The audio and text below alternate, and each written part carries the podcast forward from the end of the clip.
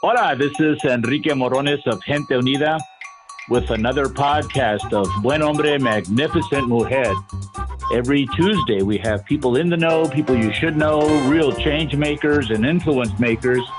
And it's very important for us to hear their stories because they can influence you like they have influenced me. Some of the people are well known, some of the people are not so well known, but every one of them is very, very important. And today we have a very special Buen Hombre, a good friend and uh, somebody that uh, I've gotten to know, especially this, this past year. And his name is Magdaleno Leno Rose Avila, best known as Leno. Leno, ¿cómo estás? How are you doing, my brother? Muy bien, gracias. Thank you. It's great to be with you. Yeah, likewise. Uh, where where are you right now? I know that uh, you're you're kind of uh, on both both coasts. Physically, where are you right now? Yeah, Not I'm- spiritually, physically. I'm trying to split my time. I'm in Stone Mountain, Georgia, with my wife and uh, and my daughter who works for UPS out here. Stone Mountain used to be a major headquarters for the Ku Klux Klan, and on Stone Mountains there's some etchings that honors the Klan. But a lot of this neighborhood over the years has turned into African Americans, so it's good to be here. the irony of having been a, a Klan headquarters, and now we have our African American brothers and sisters with a strong presence there. That's really great that uh, that they're there now. Yeah, that Right. they've moved in. Well, Leno is is uh, best known. Uh, well, he's actually got a very diverse history, but one of the things that he's very well known for is his poetry. He's an excellent poet, a wonderful activist. He's got a quite a history. And Leno, in my previous lives, when I've had radio shows or podcasts, I always like to begin by having the person introduce themselves. So when somebody asks you, who is Leno, you know, talking about your, you know, you grew up and all that type of stuff, why don't you give us a little uh, Cliff Notes version of who who is Leno? All right, uh, this is where I get to do creative with speaking and uh, embellish things. Uh, the, um, I'm a, Absolutely. I'm a product of uh, immigrant parents who came from Mexico to Colorado. I uh, we were very poor. My parents uh, had 12 kids. I was the sixth and wasn't the brightest of the 12. Uh, clearly, I had nine sisters who were much sharper than me. I started doing farm work when I was 11. I joined the migrant stream when I was 13. At uh, age 17, I graduated from high school and went to San Diego, California to work and uh, ended up going to Palomar College. My first job being a farm worker was uh, pruning citrus trees in uh, San Diego County. And I'd never seen a citrus tree and didn't know what I was doing pruning, killed about 10 trees before they stopped me. And uh, but I still survived and I lived there and did all kinds of jobs, very active. Uh, over the years, uh, what happened, I was in, uh, in the first early demonstrations at the University of Colorado where we got programs for minorities, uh, and that was around the death of Martin Luther King. I worked for a number of nonprofits. I, I worked for two union organizations. The first was uh, Dicho in Central Colorado, which was a letter strike and our latest strike joined up with United Farm Workers Union, and I worked for them for about four years at five dollars a week uh, for wages, ten for food. Then later, I came back to the union, and that was in from 1970 to about 74 or five, and then I went back to uh, work for the union in 1994, the year after Cesar died to become the founding director of the Cesar Chavez Foundation. I've been a Peace Corps director in four different countries. I've worked for the Democratic National Committee.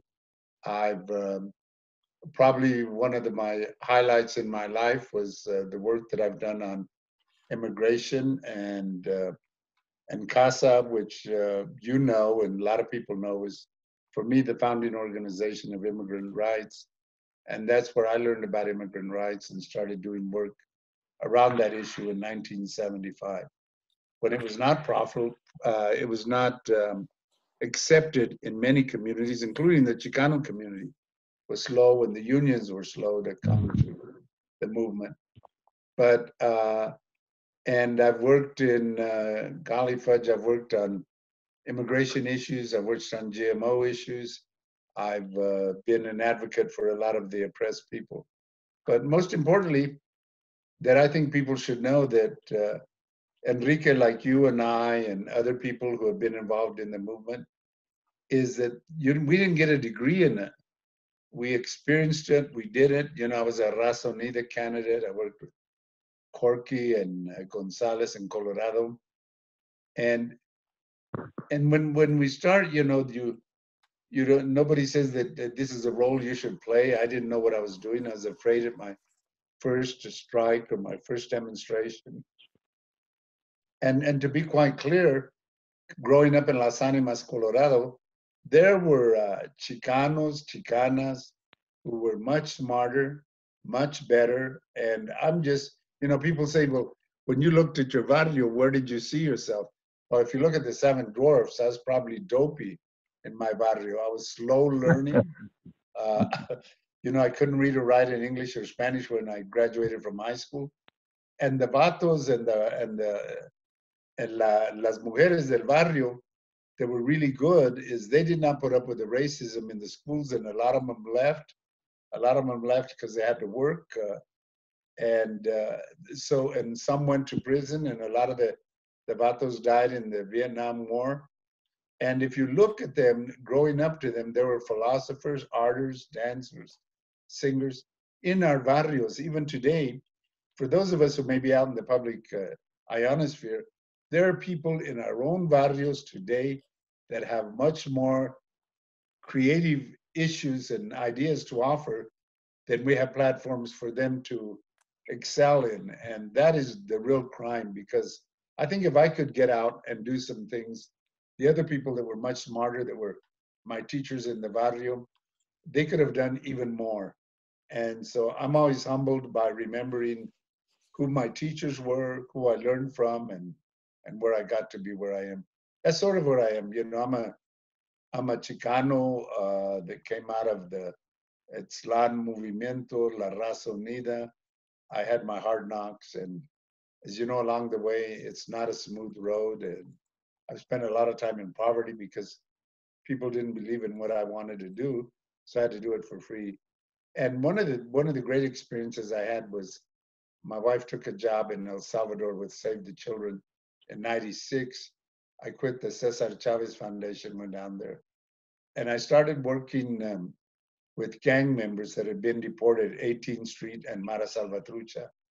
And people said I was crazy, that these homies were going to kill me. And uh, they didn't want to accept me at first because I was a Chicano.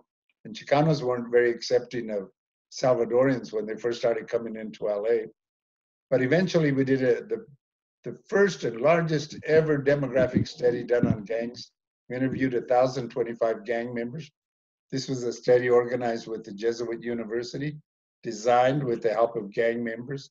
They implemented the study and they helped analyze it. And out of that grew an organization which is called Homies Unidos, which I founded and uh, with the help of gang members in El Salvador. And then we went to LA and and uh, formed a chapter, and that chapter's great leader right now is Alex Sanchez, a former MS gang leader in Los Angeles, he's Salvadoran.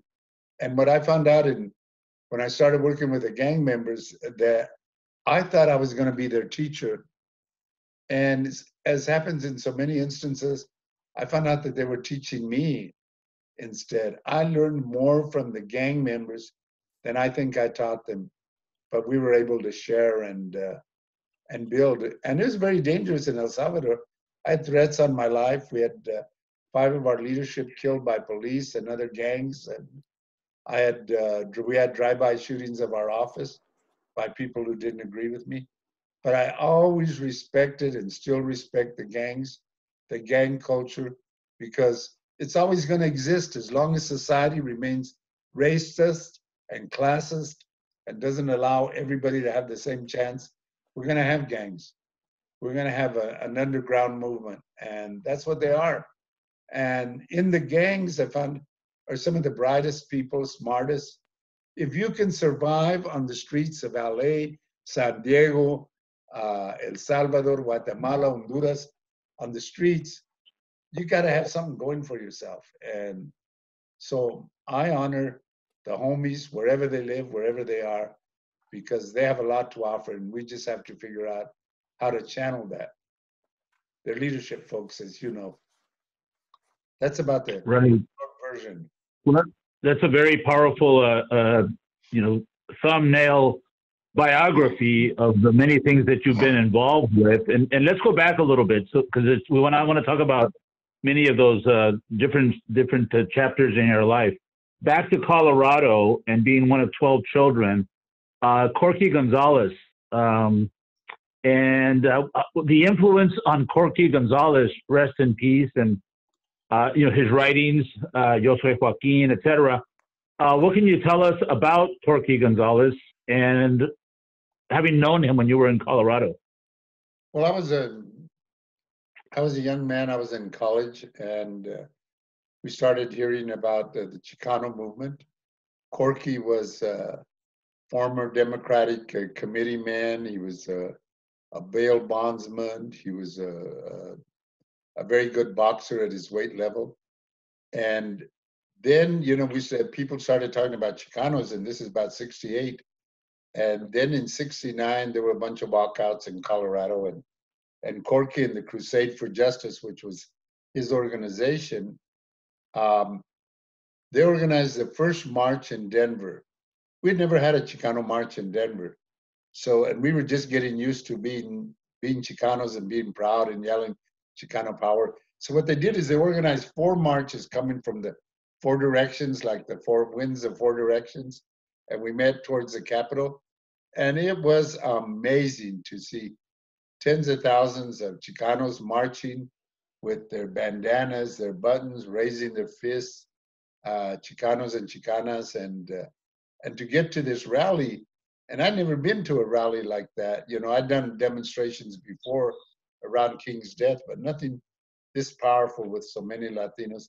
And Corky, I believe, was wearing one of his famous red shirts, uh, and he has dark hair and a strong voice, and he got up and he said everything about uh, the racism the gringos had perpetuated on us, that the employers had perpetuated on us, things the police had done to us that we were always afraid to say, but he said it in public and he demanded our rights in public. And we could never have been prouder. And Corky and the Crusade became a national symbol for a lot of people. They did some of the first youth conferences. Uh, they had a lot of organizing. They inspired a lot of people. Eventually, with uh, Jose Angel Gutierrez, helped build uh, the Raza Unida party, and I was a candidate. And, you know, in the movement, if you look at all the people that came out of the movement that were early on, uh, including Bert Corona, uh, Reies Tijerina, uh, Jose Angel, Corky, Cesar, none of them were perfect. Nobody gave us a training school on what we were to do they were all responding to people's needs. So about uh, I don't know, it must have been about three weeks or two weeks before Corky died, and uh, I was in uh, I had been living in uh, Washington State, and I was at the University of Colorado Boulder at a conference, and they told me Corky had just gotten out of jail. He'd had an aneurysm, and they didn't know how long he's going to live. So I called his wife and uh, and his older daughter. And I said, Can I come over and talk to Corky? So I went to Corky, and Corky couldn't remember me. He had like a, a, split in his brain where he remembered some things about his history and some things he didn't. But he didn't remember me and his wife and his older daughter, Nita, said, You remember Magdaleno? You remember Leno from the farm Because He said, I, No, I don't. But I read Corky. I said, Corky, I'm going to read you some poems. So I read him some poems, some that were dedicated to him, to the Chicano movement, and I thanked him. I thanked him because a lot of the people that give to our community, they never get thanked. And I didn't want to go thank him at his funeral. I wanted to thank him when he was alive. And even as ill as he was, he still looked strong and handsome. And I read him poems and he wept a little bit. And I said, Corky, do you want me to read you more poems? He said, Yeah. I said, Well, you don't have much choice. I says, You can't get out of the chair by yourself. So I read him more poems, but I really, it was an honor.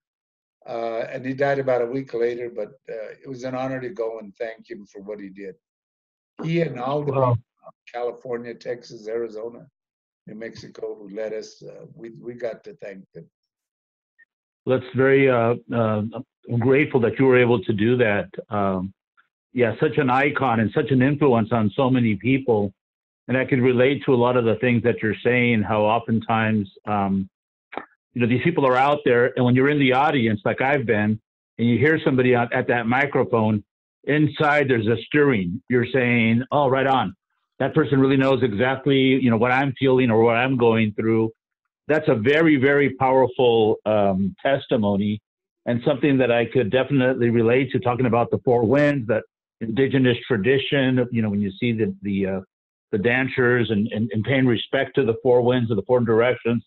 That's very, very powerful. And, and as you know, recently we lost another uh, leader who was also influenced greatly by uh, Corky and others, Do it again? Nativo Lopez. And I was at uh, the Yes. service with Nativo and with, with Gil Cedillo and others, um, uh, you know, paying tribute to Nativo. And oftentimes, because I don't ever access the full versions. But I, are you looking at the Dropbox? uh, I'm sorry? You can tell by how big the files are. I don't know. You lost me. Is this?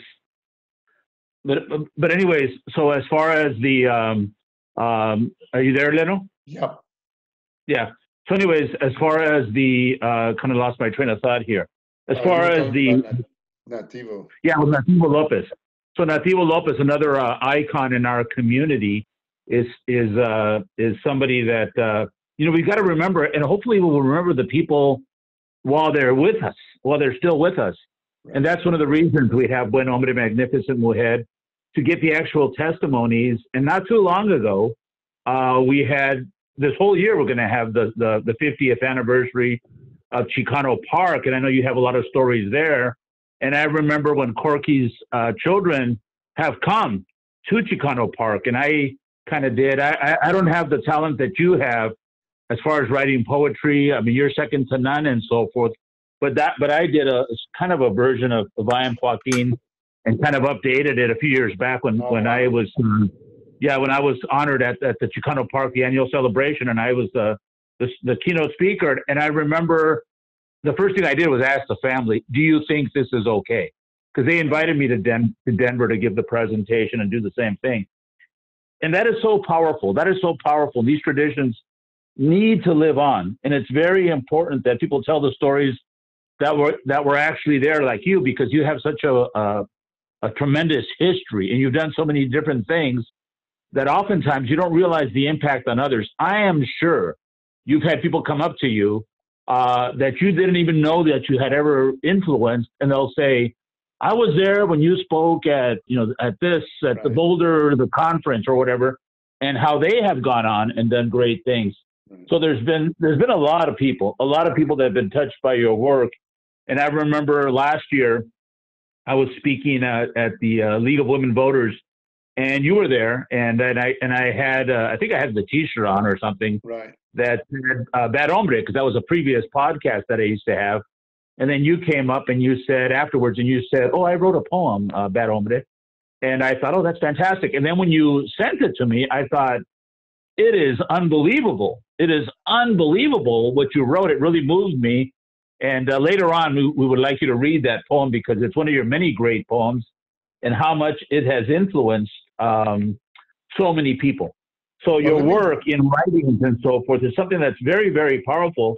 But you have done some very diverse things, like the fact that you were, you remember when you know we lost Martin Luther King, etc. And then the next thing you know it, and I know other things took place as well, but so you were involved with social justice, Martin Luther King, Corky Gonzalez, et cetera, et cetera. And then you um, you you you were involved with the Cesar Chavez Foundation, the Peace Corps, working with gangs and so forth. And when you mention uh, Homies Unidos, I have I'm friends with Greg Boyle, Father Greg Boyle, and I remember when he was going to come and give the keynote speech at an event that I was holding, and he told me like two days before, "I'm so sorry, I can't go. You know, he's he's got cancer and so forth. I'm going to send somebody that's going to be uh, speak for me." And I thought, oh my God, everybody's expecting Father G and so forth. And it was Alex Sanchez. And I remember when he told his story, I thought, wow, this is incredible because he was telling his story. So the storytelling, you know, like Corky, like you, like Alex, like Father G, tattoos on the heart, etc., is so powerful. But you lived a lot of these stories. So I'd like to hear a little bit more about uh, your being in, in El Salvador. I think that was in the mid 90s. How you ended up in El Salvador and and and because a lot of us know a little bit about the you know the the gangs and so on and so forth, but not like you, not like you, like being in the middle, like being right there and and, the Mara Salvatrucha, etc. So what was that experience like? Well, let me just uh, go back since you brought up Father G, who's uh, one of my superheroes, and uh, he and I exchange on email once in a while. But G has been the example, and Catholic Church uh, deported him to San Antonio early on because they thought he was getting too powerful. But he has been a real spirit, and I like the way that he works with all the different gangs there. So he's a real model for us, and he's a great man, and people should honor him. And I'm glad that uh, I know him and we're friends, and uh, he's a great supporter of mine, and I'm he's one of my heroes. But when because I had known him, I had known Barrios Unidos in Santa Cruz and other organizations. You know, when I was in a young man, I was in gang life. Uh, we had brass knuckles. Uh, we had the switchblades and chains. We didn't have these automatic weapons, you know. Yeah, we had zip guns. You had to get up close to shoot them. Uh, and uh, so I was deported to El Salvador uh, with my wife. She was working there, and I was going to work on my book. And then I went to a meeting to represent Save the Children. I met these homies that had been deported. They knew all the good hamburger stands and taco places in Los Angeles that I used to go to. And I used to go to them because there were homies there. You felt good, you know. Tommy's original hamburger place in LA, you know, somebody come by, do a drive-by shooting, nobody got hurt, so we'd go back to our sandwiches.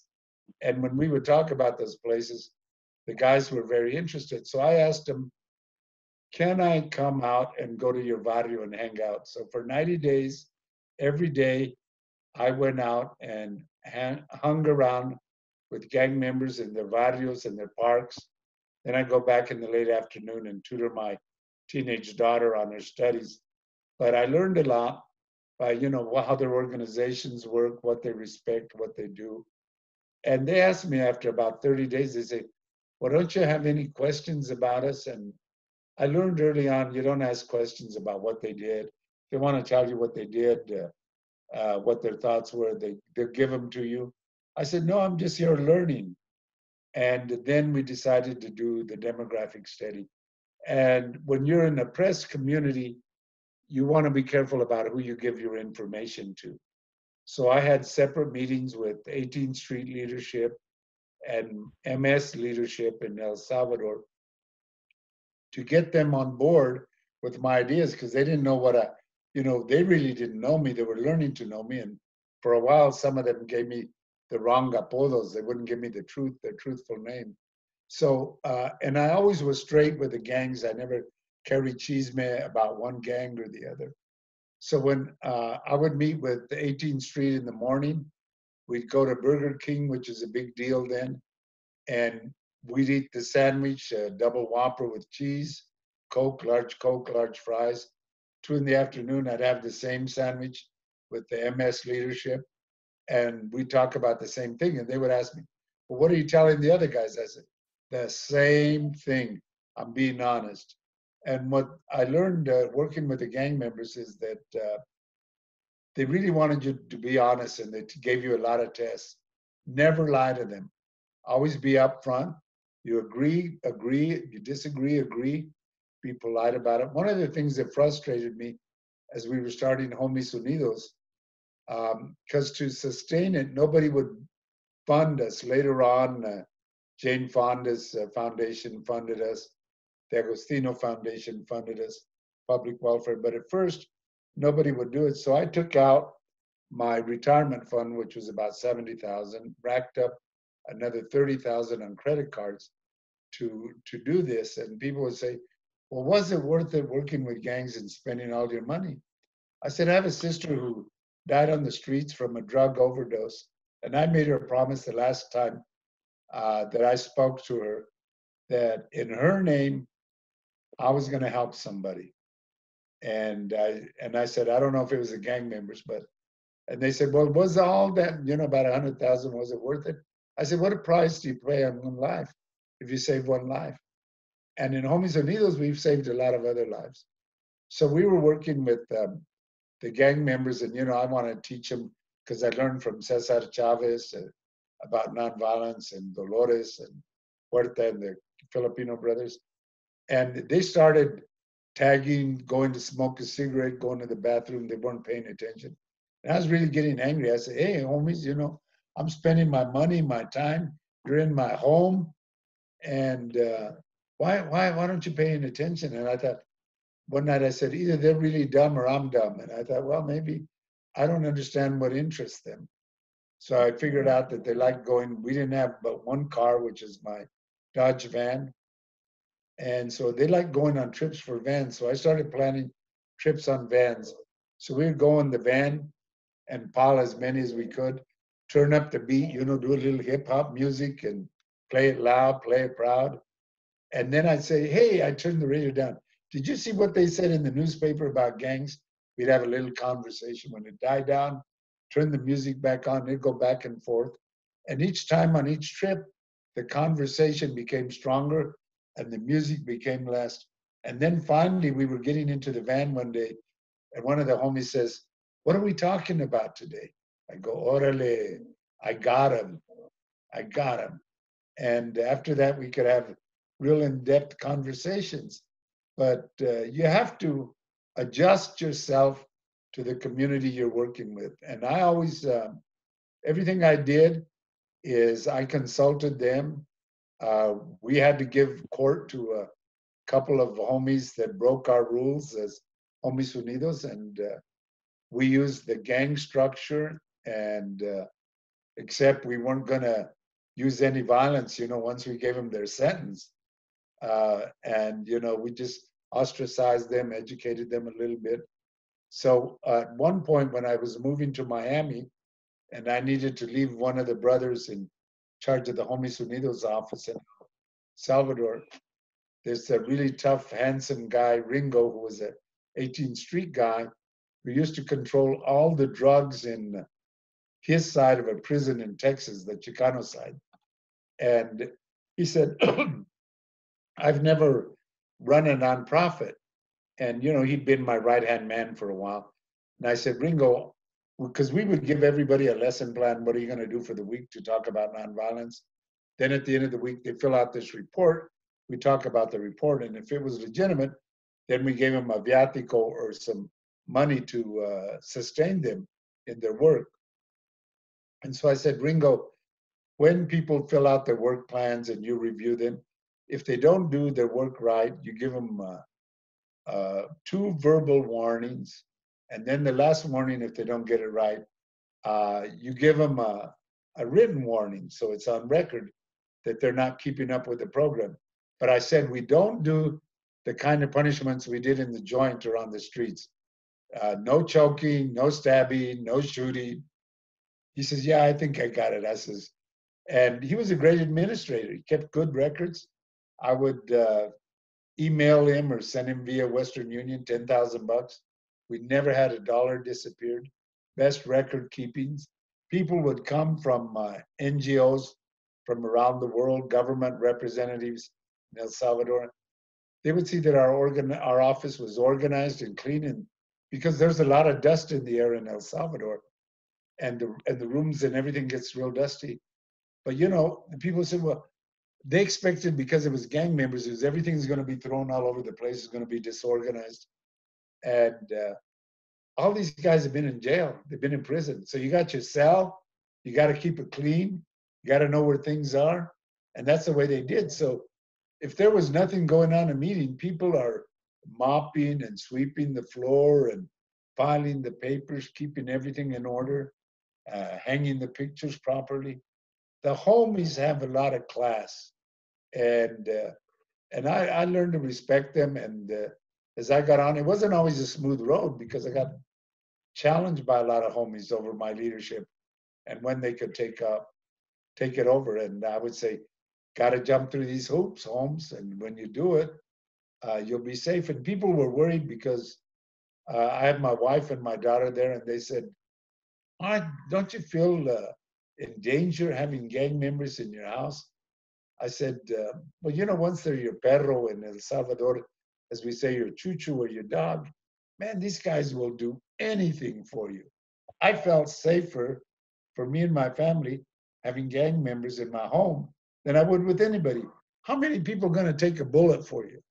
Gang members will. How many people are going to protect your family and your property? Gang members will.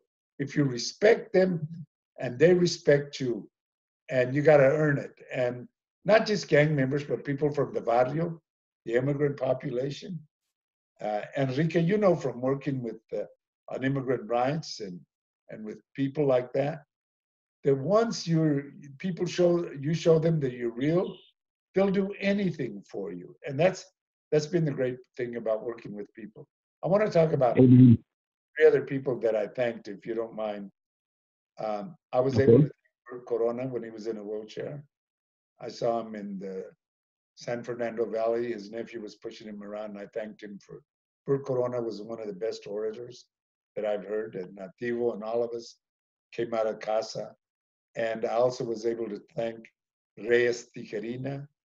I went and saw him uh, a couple of months before he passed away in El Paso. And recently, I was able to thank Jose Angel Gutierrez, who's now living in the Inland Empire in California. So there's a lot of people that we need to thank. And, and they inspired us, and you and I and, and others are inspiring other people. Amen. I um, just recently spoke to the wife of uh, the person that was my best friend for a long time. He passed away uh, 10 years ago. And to me, he's the icon of human rights along the border, the entire border, talking about immigrants. And that's uh, Roberto Martinez, rest in peace, and his wife, Yolanda. I was speaking to Yolanda recently, and we want to have her share the story in another podcast of Magnificent Mujer and we, when you were talking about these people that you're thanking and the people that were instrumental in working with you in the uh, in Homies Unidos and the great work, I'll never forget. Last year I was invited, or last year or the year before, I don't remember, to the Church of the Epiphany in L.A. And they said, "Oh yes, Cesar Chavez used to come here and, and speak all the time. We want you to be the speaker." And uh, there's somebody that really wants to hear from you, and and uh, so it's important that uh, you know that uh, you know you you you know you're there and, and share your your story, etc.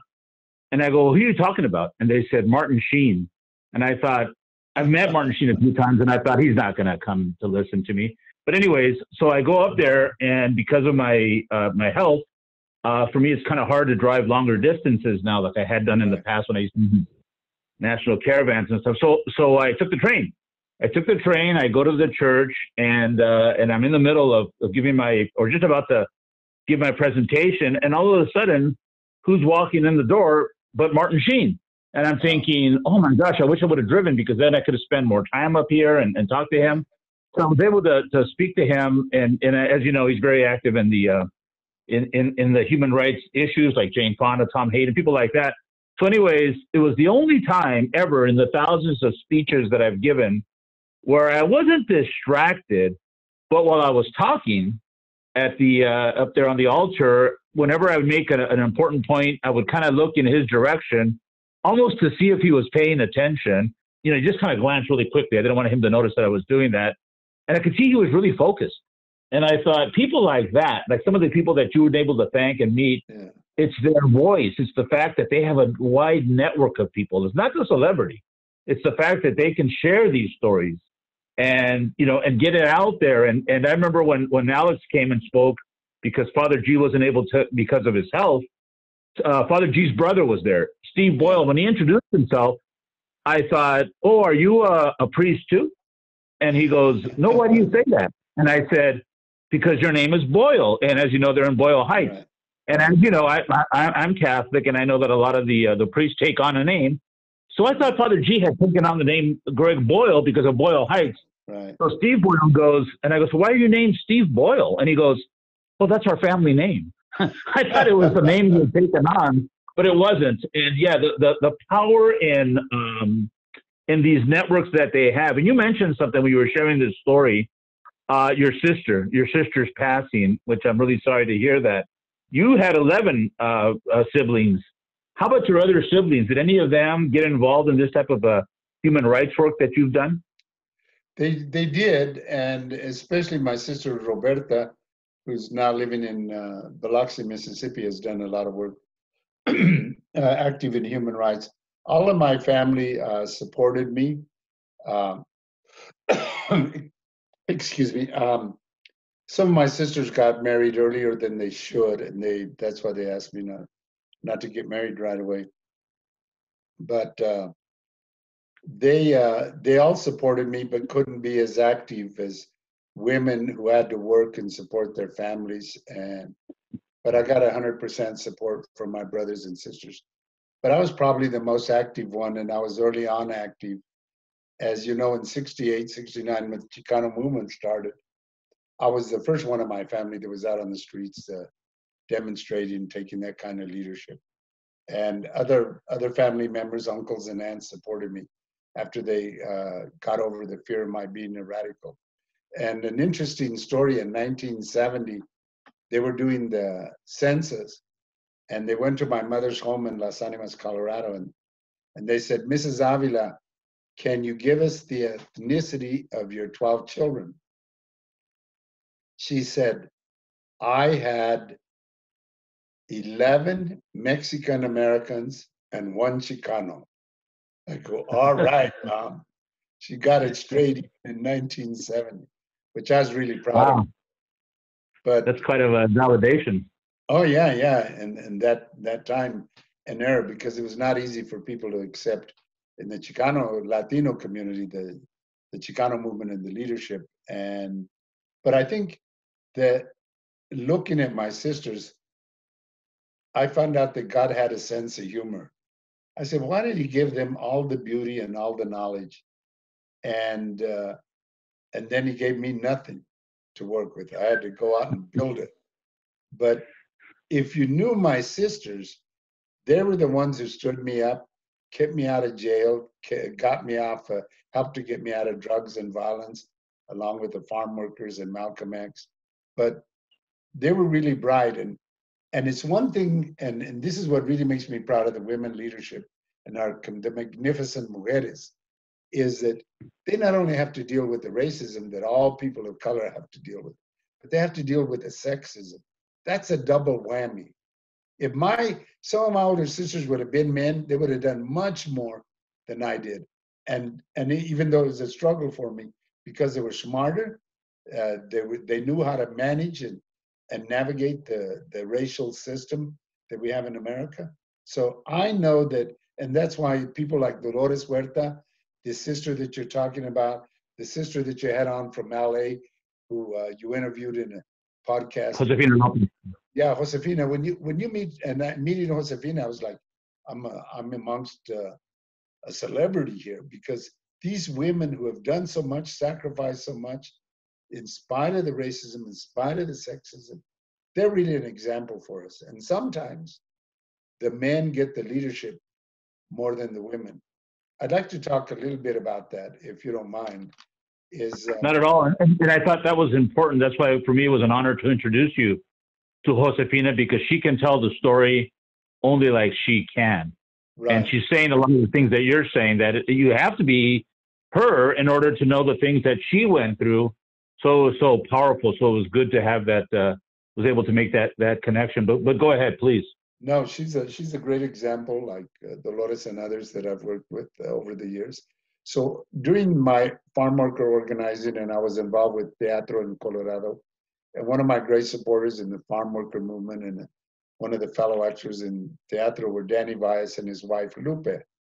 And they also, when I organized uh, later on in some demonstrations and building takeovers in uh, the University of Colorado, she and Danny were, and a lot of other Chicanos and Chicanas were sort of my soldiers and my little army when we took over buildings and did all the political actions. So Lupe got cancer and uh, and we thought it was breast cancer, but she couldn't get like a lot of women couldn't uh, 20 years ago get the proper exam from their health company. So by the time they found the breast cancer, uh, she needed a bone marrow transplant, a mastectomy, bone marrow transplant. The insurance company would not cover it.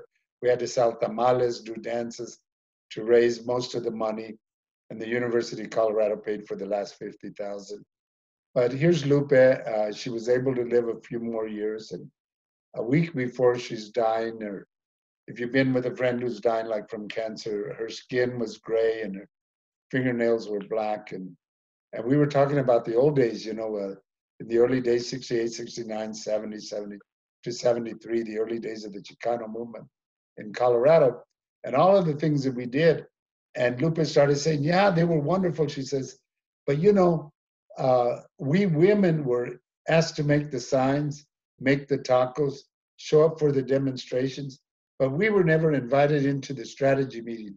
And she says, uh, and that those men who wouldn't let us in were pigs. I go, yeah, you're right, Lupe, they were. She goes, no, no, I'm talking about you, Magdaleno. You, Leno, you were the main pig. You were the leader. And I kept thinking, I go, Lupe, can't you just die? You know, do you have to tell me the truth? But she was right. She was right. I was wrong. I did not include women in our strategy sessions. I did not give them at that point the leadership roles. And I wrote about her stories because her children were there when she was telling me this. You know, I was kind of embarrassed to be brought out in front of her children and her husband and and uh, be told. But they said that's our mom. You know, later on when I wrote about it, they said she was willing to call an ace an ace, a spade a spade, and if it was wrong, she would let you know. And I'm glad that before she died, she corrected history in my mind and my heart.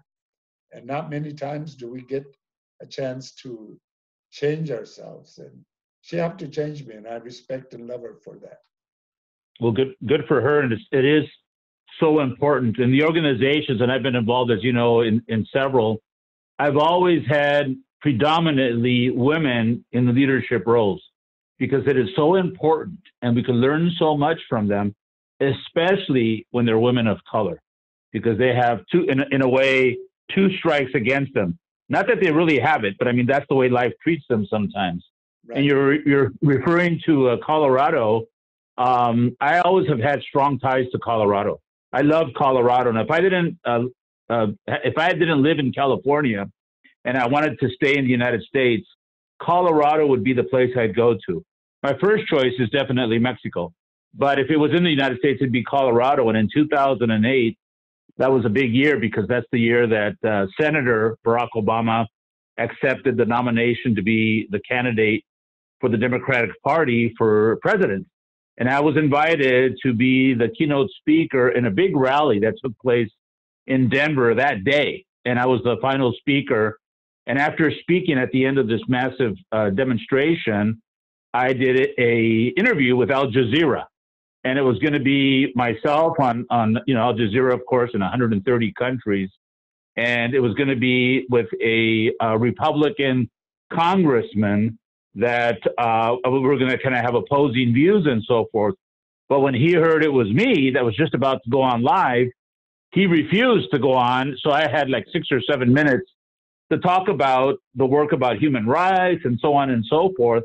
And then I was allowed into the stadium to hear uh, Senator Obama accept the nomination. So for me, Colorado has always been a very, very special place. I love Colorado, the spirit of Colorado. And it's so good to hear your stories about Colorado. And in the stories that you were sharing, because you have so many stories, you're one of the people that we're going to want to come back on several times on Buen Hombre because you have so many stories. But you mentioned something that I don't know too much about, about your history, because I do want to talk about the Cesar Chavez Foundation, where I'm intricately uh, involved. But Malcolm X, what about, and, and I, you know, Malcolm X, another historic figure. You mentioned that he has also been instrumental in your in your life. Well, one of the things that happened was at the University of Colorado, when I was there in uh, 66 to 68, is in my first time there, as a junior that there were no books really written about Latinos that about you know our civil rights movement. And so I went to the Radical Bookstore run by Clancy, this dwarf, uh, and they had four books on blacks and uh, and like two women's books and two environmental books. That's why it's considered the Radical Bookstore. And SDS students gathered there and black athletes gathered there. And I really got indoctrinated first into the black civil rights movement and uh, everything that they were doing, and Martin Luther King and Malcolm X.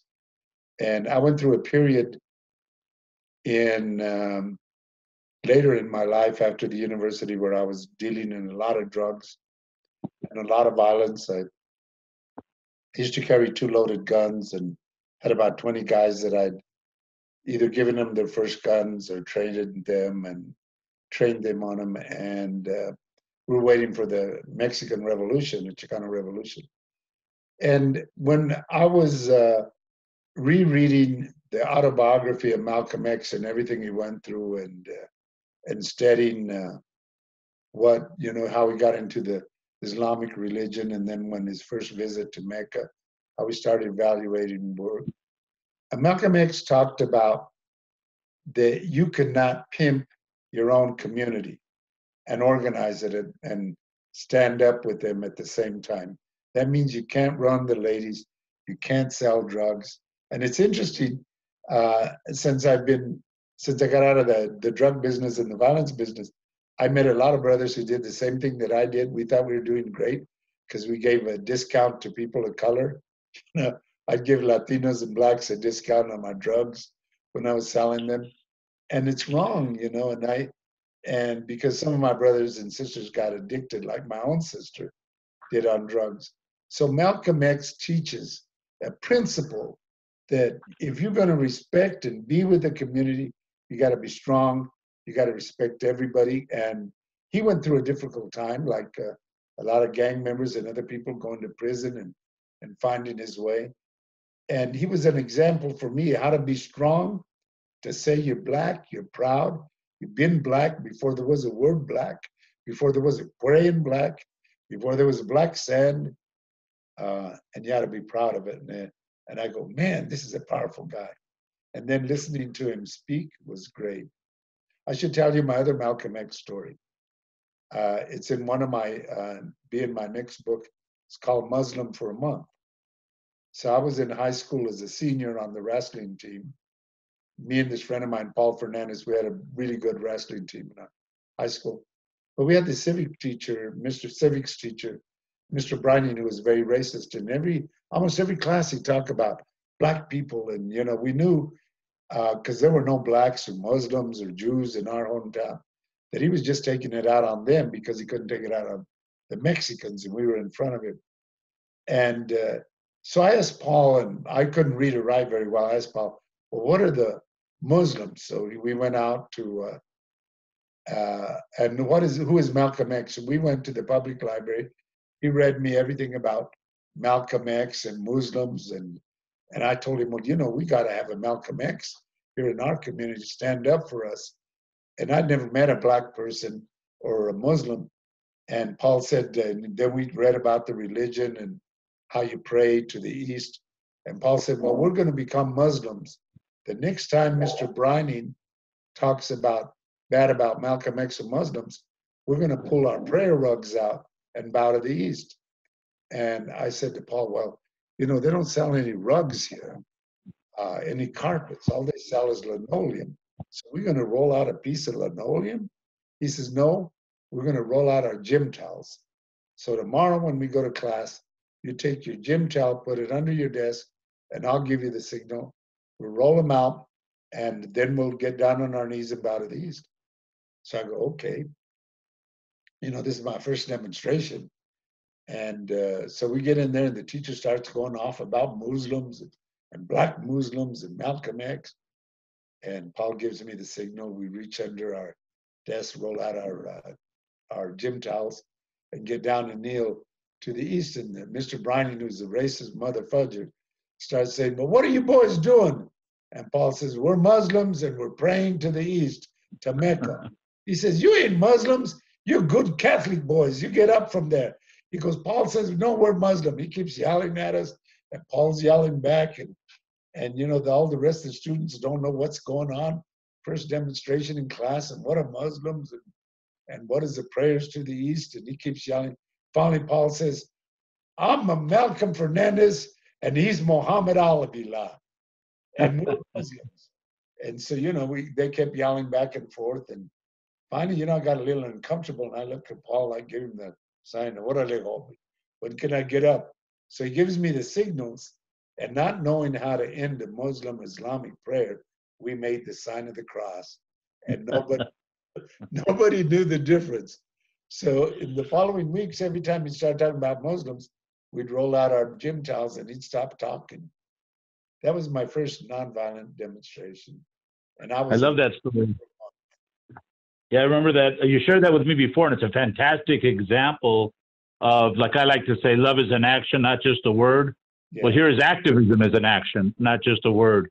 And you and your friend actually taking action, not knowing what was going to happen. You know, you could have been kicked out of school or suspended. So that was very progressive and a, a very powerful story. When you were talking about reading Malcolm X, one of the books that influenced me when I was younger was a book by uh, John Griffin, and it's called Black Like Me. And I remember reading that, thinking, yeah, and, and I remember reading that, thinking, yeah, I've, uh, yeah, I've always, you know, going along the same thing, wondered what it's like to be uh, a black person or or a person like this or that or whatever. But only you can know it if you are that person. But you got to recognize that because too many people don't recognize that, and they speak for others. You know, they speak for others, and I'm thinking, why is that man talking about women's rights? You know, it should be a woman Yeah. speaking on that panel right. et, et- et cetera, et cetera. And one of the things that that you also mentioned that's very important, a lot of people, go, you know, they fall into these situations thinking it's easy because they see that person up there, that Bert Corona giving that speech, and they think, oh, it's so easy to do that. And then with whatever might happen, whatever the circumstances are, and they get into that position, and then they realize it's not easy at all. First of all, you have no credibility, you've never earned it. You really don't know. You think you do, but people see through that. People see through that. And we have wonderful examples of people that are real living testimonies that we cannot forget. And uh, one of them just celebrated her birthday recently, and she's a true uh, hero, probably the most powerful uh, woman of color in the country. And that is, of course, our dear friend Dolores Huerta. And uh, so with Dolores, um, you mentioned, and, and I've always felt, you know, that she's never received the equal recognition that she deserves, like our friend Cesar Chavez has received, just because she's a woman. You know, just because she's a woman. How many times do you hear about United Farm Workers and you don't hear about her? I remember once when I was with her in Las Vegas, and President Obama was going to speak at a high school, and I was there with her and uh, Bill Richardson. And I remember as we walked in, and we were in the audience, and people just kind of there was no no assigned seating, but I saw that there was a seat in the front row, and people recognized Dolores, and and she was able to sit in that seat, and I sat right behind her. And as the president was going around speaking, I kept on making hand signals, and he finally saw me to point at her, to point at Dolores, and right away he recognized her, and he and he you know he you know he he praised. Here we are with with uh, Dolores Huerta, Si se puede, and all that you know that she originated. Yeah. And it's so important to recognize that. And we cannot forget because, you know, Dolores, like all of us, is not getting any younger. And uh, she is such an icon. And uh, so you talk about the Cesar Chavez Foundation and your involvement uh, with that. So, and, and we will address, of course, the uh, Dolores. And after I said all that, but as far as the Cesar, and, and of course, Dolores Huerta has her foundation. I was just up in Bakersfield not so long ago. But let's talk about the, because you were involved in the founding uh, or directing the Cesar Chavez Foundation. What is your involvement there? Well, well, my involvement originally was, you know, I was working for Amnesty International, and Cesar invited me to uh, the Farm Worker Convention in uh, 1992, and uh, to speak. And he introduced me, said how I was one of the great organizers, and talked on about, you know, all the wonderful things I'd done in Delano and Colorado. And and I was laughing to myself. I said, because we used to call Cesar El Indio, right? I can get El Indio. What does he want? Because he was buttering me up. Because I I was an organizer and I knew the really great organizers. I was not one of them. I was in the middle of the pack, but I was a I was a consistent organizer. So Cesar, uh, we're picketing Safeway after the convention. He grabbed me by the elbow and I said, because they used to pay us five dollars a week, ten for food, in 1970, and this is 1992. And Cesar says, uh, "Well, you know, Magdalena, we need you back. Would you come back and work for the union?" And I go, "Well, why would I want to do that?" Cesar. He said, "We've doubled the wages." I said, "Really? Ten dollars?" He goes, "Yeah, isn't that great?" I go, "Oh man, you gotta be crazy!" And then uh, he had the audacity to die the next year. And Artie and Paul Chavez, Dolores, and and David Martinez came down and we had lunch in LA. And I had a pretty cushy job with as regional director for Amnesty International. And they asked me if I would come up and uh, help start the Cesar Chavez Foundation. And I asked them, well, what's the wages? They said $10 a week and 20 for food. I said, yeah, I'll do it. I went home and my wife said, uh, uh, how did you do in the negotiation for wages? I said, I doubled my salary. She said, oh, you're a good man.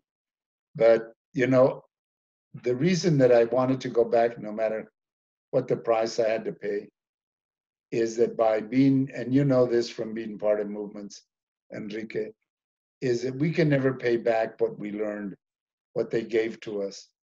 So I said, if I can give a little bit back to honor Cesar Chavez, to bring out his legacy, which is not only the legacy of Cesar Chavez, it's the legacy of Dolores, it's the legacy of the Filipino brothers, the Black brothers, the Jewish volunteers and lawyers that we had. It's really the legacy of everybody who contributed to the farm worker movement. And Cesar knew that.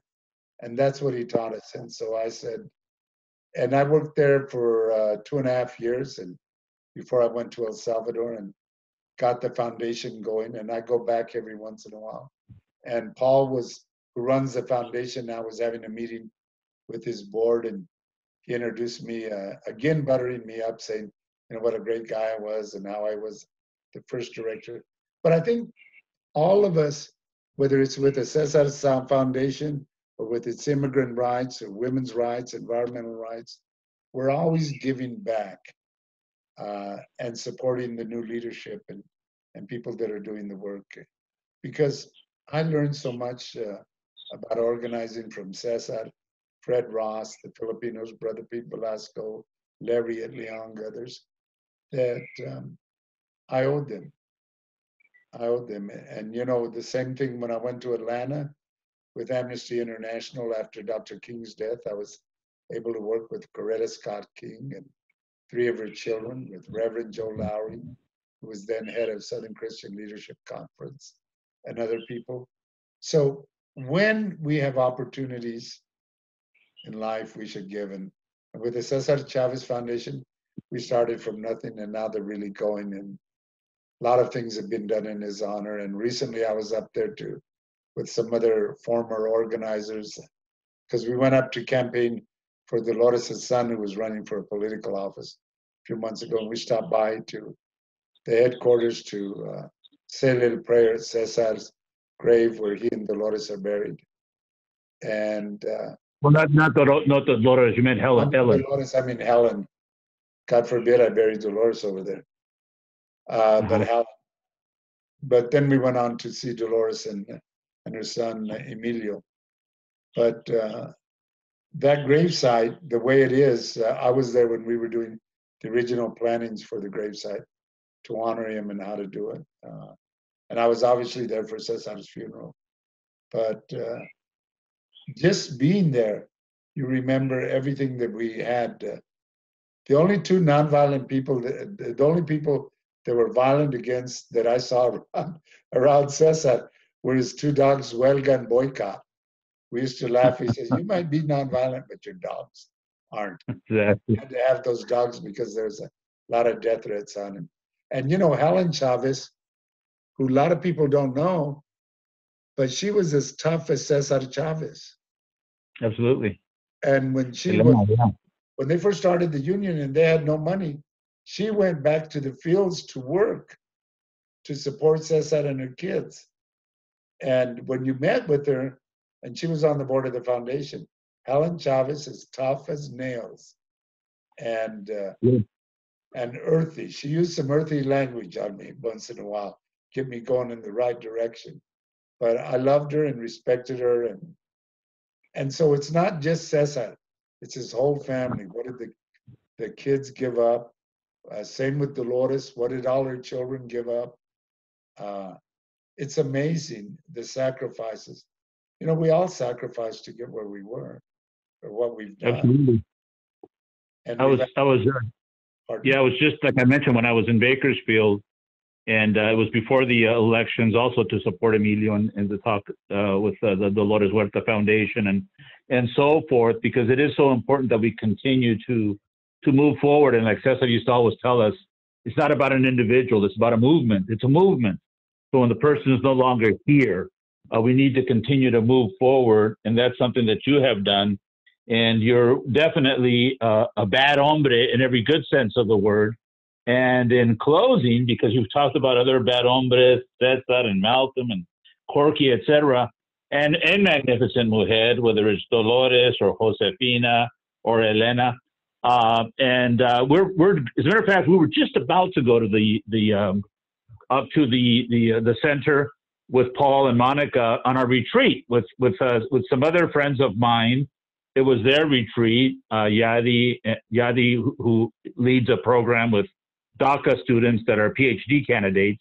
Right. We had everything set up because like we were talking about introductions, and I go, you got to work with Paul. You know, they got a they got a center up there. We've done caravans and stopped there and paid homage, etc. So we're, we'll be doing that after this pandemic situation calms down a bit because it'll never be back to normal 100%.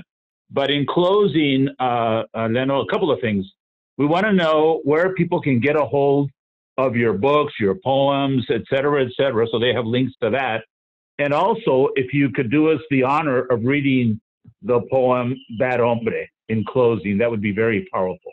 Oh, thanks. Uh, right now, the where you can get my poems and and more of my stories that'll be in the next book, and the two books that I have, uh, Los Cuatro, which came out in 1969, and Looking for My Wings. Uh, it's easiest if you just write to me at leno at magdaleno.org and get me in. If you don't, and if you have trouble, or you can call me at 206 618 9909.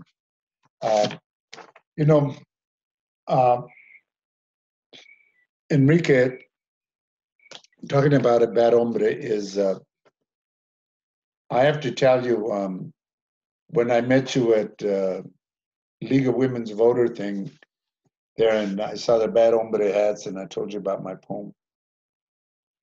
Of all the speakers that we had there that day, were who were all very good, you were the only one who lit my fire because uh, you started taking on the audacity of the president and his racism. And I thought, here's a man who is willing to stand up no matter what the price is and tell the truth. And I told my wife, I got to meet this man because uh, when you see somebody who's on fire, you want to touch them. And so I stole a little bit of energy from you that day, just so you know. So it's not a one way street. We inspire each other. So right after uh, this guy Donald Trump was running for office, he started talking uh, in his first talk when he came down that silly escalator in his hotel. He started talking about immigrants that would come in across the border to rape, to pillage, and and do bad things to the country. And he started talking about bad hombres. I said, hombres? You can't even say hombres. And I got really upset. So uh, I was at my home, and at that point, I was living in Philadelphia. I said, you know, after I got through uh, silently uh, uh, with my anger, I said, I got to write something and talk about who the men and women are, in particular the men that uh, come over and help this country, and they're not bad hombres. But here's my response called I am the bad hombre. I am the bad hombre. I am the one they told you about, the bad hombre, the bad man. They told you to hide the riches, the children, the women, and on occasion, even Zipper the dog. They said I was sent by my government, loaded down with drugs, loaded down with evil thoughts of murder, rape, and uncontrolled violence. I am the bad hombre. Yep, you probably saw me. Sometimes I had on a straw hat or a baseball cap.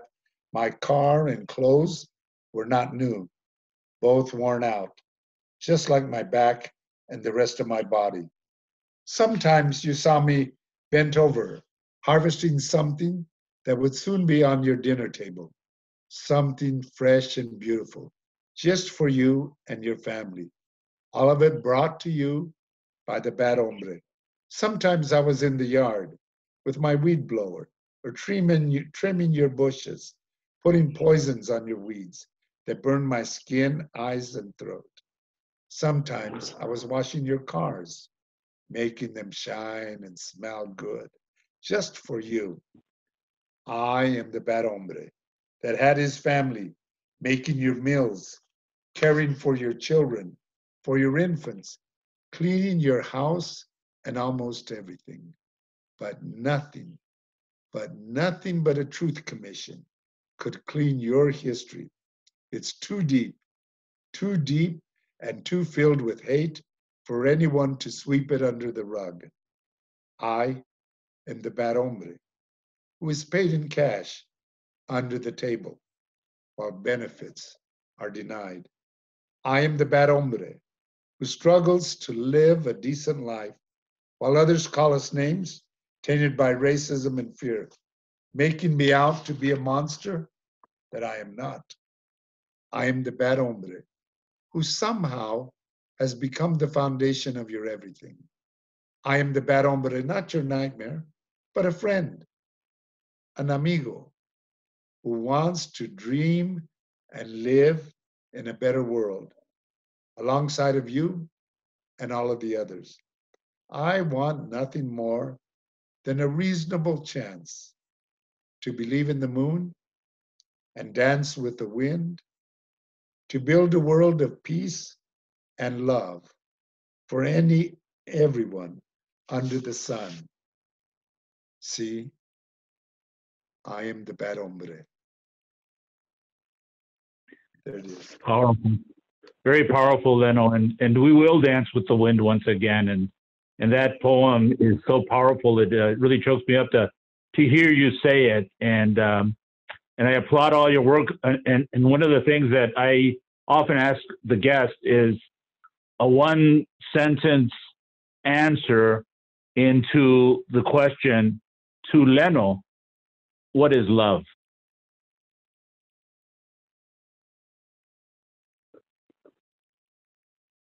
That's a difficult question. I think it's. Um, and, and not only is it a difficult question, you had the same reaction, and I've had people from Hollywood, people from the you know different communities. There's always that pause because it's a question that people never have really you know thought out. They, they don't expect that question. Uh, so yeah, so yeah, but go ahead. I think it, love is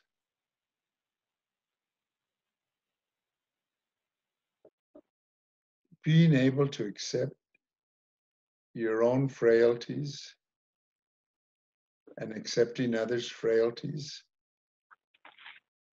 and opening doors to each other's hearts. Uh, because we come, we're we're all uh, damaged in some way by society and violence in the world, and I think we're we're different pieces of a puzzle that when we open our arms and our hearts, we fit together. So I, I think it's recognizing not who you are, but what who you aren't, and recognizing the same in other people. Beautiful, very powerful. Well, Magdaleno, Leno Rose Avila, you are a bad hombre. You are a buen hombre. You are a magnificent mujer. You're all, all right. of those things. it- yeah, you're all of those things, and it's an honor to uh, have you join us today on the podcast. We're going to have you back. We want to thank you very much, and on behalf of Sarah Bella, the producer, myself, Enrique Morones, your host, muchísimas gracias. We got to stay on with that uh, that journey that takes us to the light, and that takes place when you practice the fact that love is an action, not just a word. So listen to our podcast. We're on Apple, iTunes, Stitcher, TuneIn, magnificentmujer.org, buenhombre.org, every Tuesday at 3 o'clock. Amor, si se puede. Gracias. Yay. That was We did it. good. We did it. Now we're going to do it in Spanish. No, I'm just kidding. Órale, órale. ¿Qué estamos Órale. haciendo nosotros aquí?